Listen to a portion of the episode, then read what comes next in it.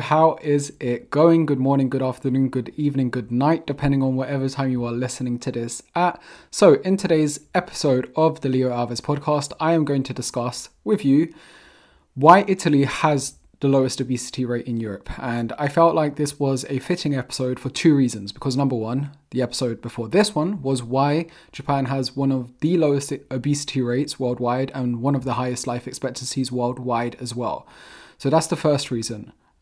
Now, the second was because I've actually discussed Italy's low obesity rate in uh, articles, Instagram posts, Twitter posts, uh, YouTube videos before, and uh, I've lightly touched upon it in a podcast episode previously, but I've never actually dedicated a podcast episode to this. So I felt like it was about time, and uh, it, this always just seems to be a topic that many people, potentially yourself included, are interested in. So I feel like it makes a lot of sense to just make a podcast episode about this, and um, this is actually again drawing from an article I previously wrote back in 2019. After, shortly after I went to visit Italy with a good friend to visit another friend of ours, we spent at the time, so this was like five years ago now, believe it or not, we, we stayed in Modena, so the north of Italy, and then we vi- uh, visited Bologna, uh, Florenza, Venezia, so Venice, Milan as well. And I've also visited Rome on a separate occasion, and I do hope I pronounced those city names correctly. If you're Italian, I hope you're not getting too upset at me for that. Um, but otherwise, yeah, I'm just going to get stuck into the podcast episode. So, in regard to that trip, you'll probably be able to relate when I say I had delicious Italian food, enjoyed typical Italian breakfasts, uh, experienced the Italian aperitivo, which I will expand on shortly, uh, social eating, and witnessed uh, the notorious Italian passion when people speak. You know, think the flailing of hands, which, you know, it's not an exaggeration, it, it really does happen. Now, when I, like I said, visited all these cities, including Milan, which is uh, also the home of fashion, two massive football clubs, and uh, somewhere not known for its delicious Italian food, at least by local standards, which I thought was quite interesting because when I ate in Milan, I actually thought the food was really tasty, which I guess says a lot. So, soaking up the Italian culture and the d- delicious Italian food, it got me thinking about the weight management and obesity in Italy. Because when I looked into it, I found out that, like I said, Italy has the lowest obesity rate in Europe. And uh, with my interest in nutrition and my background in one to one online fitness coaching, which I, again I specialize in weight loss, I found this quite surprising and I wanted to delve deeper into why. And um, I will say that one primary reason for the surprise was that when you think of Italian food, and I'm talking delicious Italian food, you think of gelato, pizza, spaghetti. And these are three foods which can be very easily calorie dense. And trust me when I say Italians don't care about low calorie as much as good taste, and rightly so. So, with that said and done, let's get stuck into potential reasons why I think Italians, at the time of recording this, I should say, because it could always change, have the lowest obesity rate in Europe. And the first potential reason, this is in no particular order, by the way, kinda. I guess I'm gonna do it like the Japan episode, in which I started with nutrition first, because you know ultimately at the end of the day, weight is going to come down primarily to nutrition. Nutrition is always going to be the main driver of weight loss, weight gain, etc. So I'm going to start with nutrition, and no particular order amongst the nutrition points, and then I'm gonna just get stuck into other potential reasons why. But I think the first reason is slower, more social eating. So Italians often enjoy meals in groups, and I don't even think this is just limited to Italians. I think this is something that often happens within Southern European culture, and I can relate to this uh, to this as well because even though I am born and raised in the UK, uh, London to be precise, my parents are Portuguese. So once or twice a year, every year, whilst I was growing up, I would always go to Portugal, and I would spend time with my family there, and I always found it really cool how just meals as a family was something that was really emphasized, which isn't something that happens, at least not in my bubble, as much in the UK. And uh, I really just like that social aspect, and I find that just really helps with, you know, for various reasons, but in regard to the podcast episode sp- uh, specifically, it just yeah food gets eaten more slowly as you're simultaneously talking to everyone. And slower eating potentially helps you eat less overall because since you, you're you're giving your body and your brain that 10 to 15 minute window so more time to signal that it's full which is i guess not really at the front of your mind, I guess, when you say slower, more social eating, but I definitely think there is a link there, or potentially. And one thing I do want to emphasize before I continue with this podcast episode is I'm not saying that Italy's low obesity rate with a lower obesity rate at least amongst European countries because I know when you compare it to maybe other countries around the world it is still quite high but at least to, compare to other European countries. I'm not saying it's just one specific reason that I'm mentioning in isolation. I think it's just the combination of potential reasons as or, or the potential reasons that I'm talking about here. And this isn't a be all and end all list either. As I'm going through them, there might be something that I didn't mention that could definitely be contributing to it as well. Anyway, on the second point, or onto the second point, I should say, is Italian breakfasts. So, what do Italians eat for breakfast? Well, a typical breakfast in Italy consists of, honestly, generally speaking, not that much.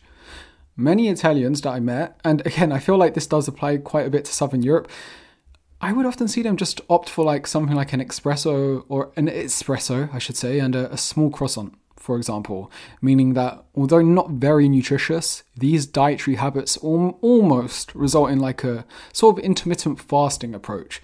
That's not to say that intermittent fasting is magical for weight loss because it's not. Still, it does potentially result in you being more likely to fall within a calorie deficit. And it's as simple as that. So that's just something to think about as well. And then the third point is the Mediterranean diet.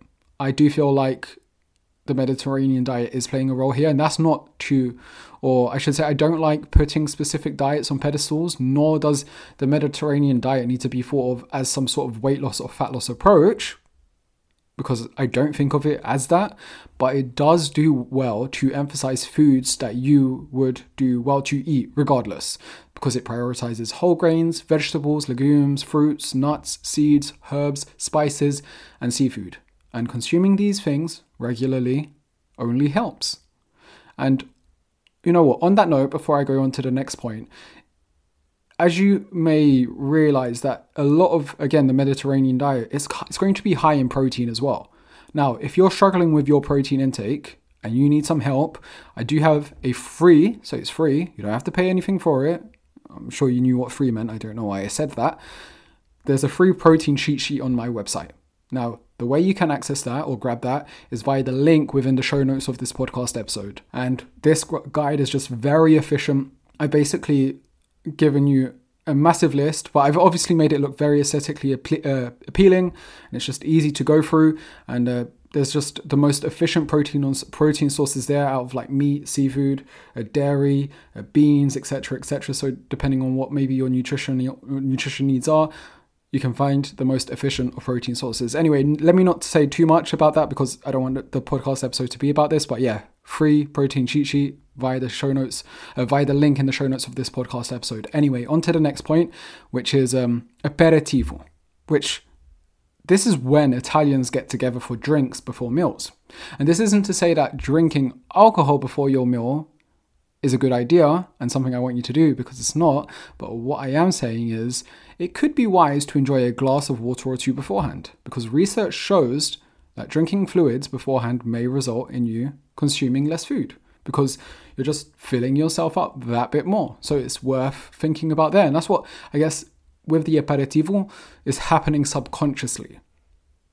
And now the next point, I, I've lost count by now, but the next point is cultural attitude towards food as well.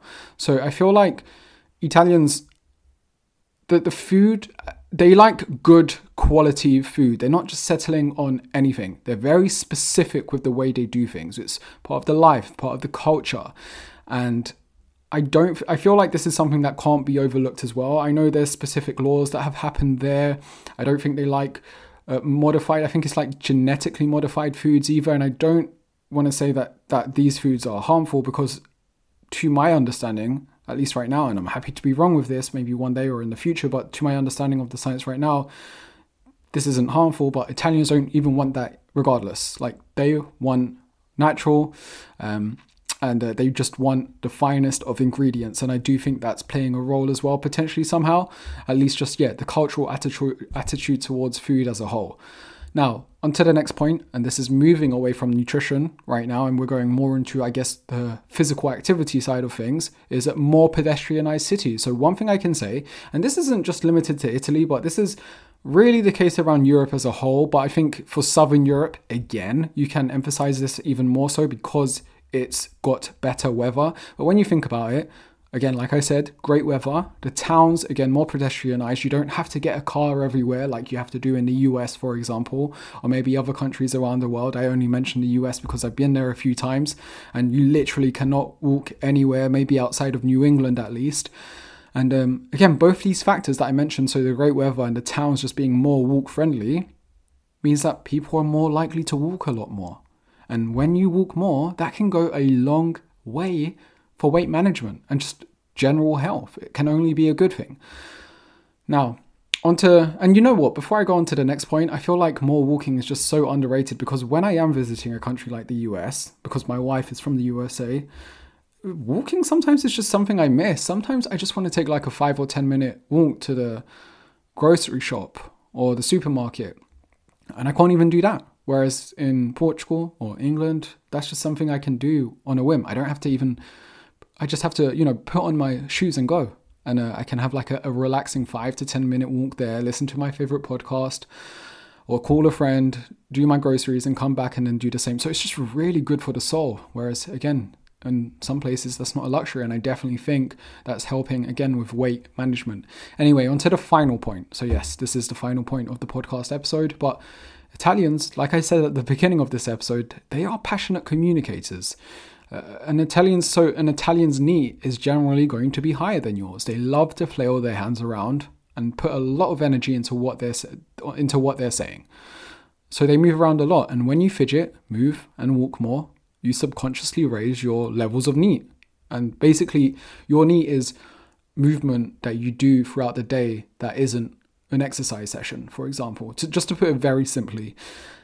And uh, and this isn't an exaggeration as well. I think maybe some people hear that and think that's an exaggeration about how Italians like to be very animated with their hands and use their hands a lot as they're speaking. But I can tell you, after being there, meeting a lot of Italians and having a lot of Italian friends at the time, I I would like to think is yeah they are very animated and i even remember and this is going me going on a bit of a tangent i remember i think it was during the euro 2020 that was held in 2021 the italian national football team i think they had the, the whole squad in the tunnel before they were going out uh, for a game and all the the camera was on all the players and all the players they were you know obviously you're going into a high stakes game so the pressure is high and everyone's feeling it and you can see them talking to each other and the hands are going everywhere and i just thought i was like just how funny is that to see? And i think that was like trending on social media because of it. Anyway that is it from the points that i wanted to mention. So what i do want to say is that overall i wouldn't say italians get more nutrients in their diet than you as each country has different dietary habits nor are they necessarily healthier Uh, in this case, I'm, I'm referencing maybe the breakfasts that typically do happen there. And again, I'm not saying that everyone eats like that, but I'm just speaking quite generally here. But I definitely feel that Italians consume fewer overall calories and arguably burn more too compared to at least a lot of their European counterparts. And at the end of the day, calories are what matter for weight loss. I feel with that said and done, if you want to find out more tips that could potentially help you on your weight loss journey or more I guess interesting conversations about topics similar to this or just to find out maybe more workout hacks or consistency suggestions or nutrition advice. You know what, on that note, like I said, sign up for my email list. Obviously, I mentioned the free protein cheat sheet earlier that you can grab via the show note, the link in the show notes of this podcast episode. But if you want to sign up for my email list instead, where I send out an email once or twice a week, every week, then that's also uh, as one of it's also one of the links in the show notes of this podcast episode. So, I hope you liked the potential thoughts and theories. I could even say that I mentioned throughout this podcast episode. And uh, if you did enjoy listening to this, then please do consider sharing it with a friend. Take care, have a lovely day, and uh, I'll see you in the next episode. That wraps it up for another episode of the Leo Alves podcast. I do hope you enjoyed listening to this episode. If you did, then please do consider sharing it with your friends, family, group chat, or even anyone else who you know could be interested in listening to that episode. Otherwise, if you haven't already, then please do leave a five star review on whichever platform you are listening to this on. And remember, all the relevant links, such as the inquiry form to potentially become a Kairos Online member, my social media handles, a free fat loss guide, and a free workout plan, are all also found in the show notes of this podcast episode as well. Otherwise, take care and I'll see you around.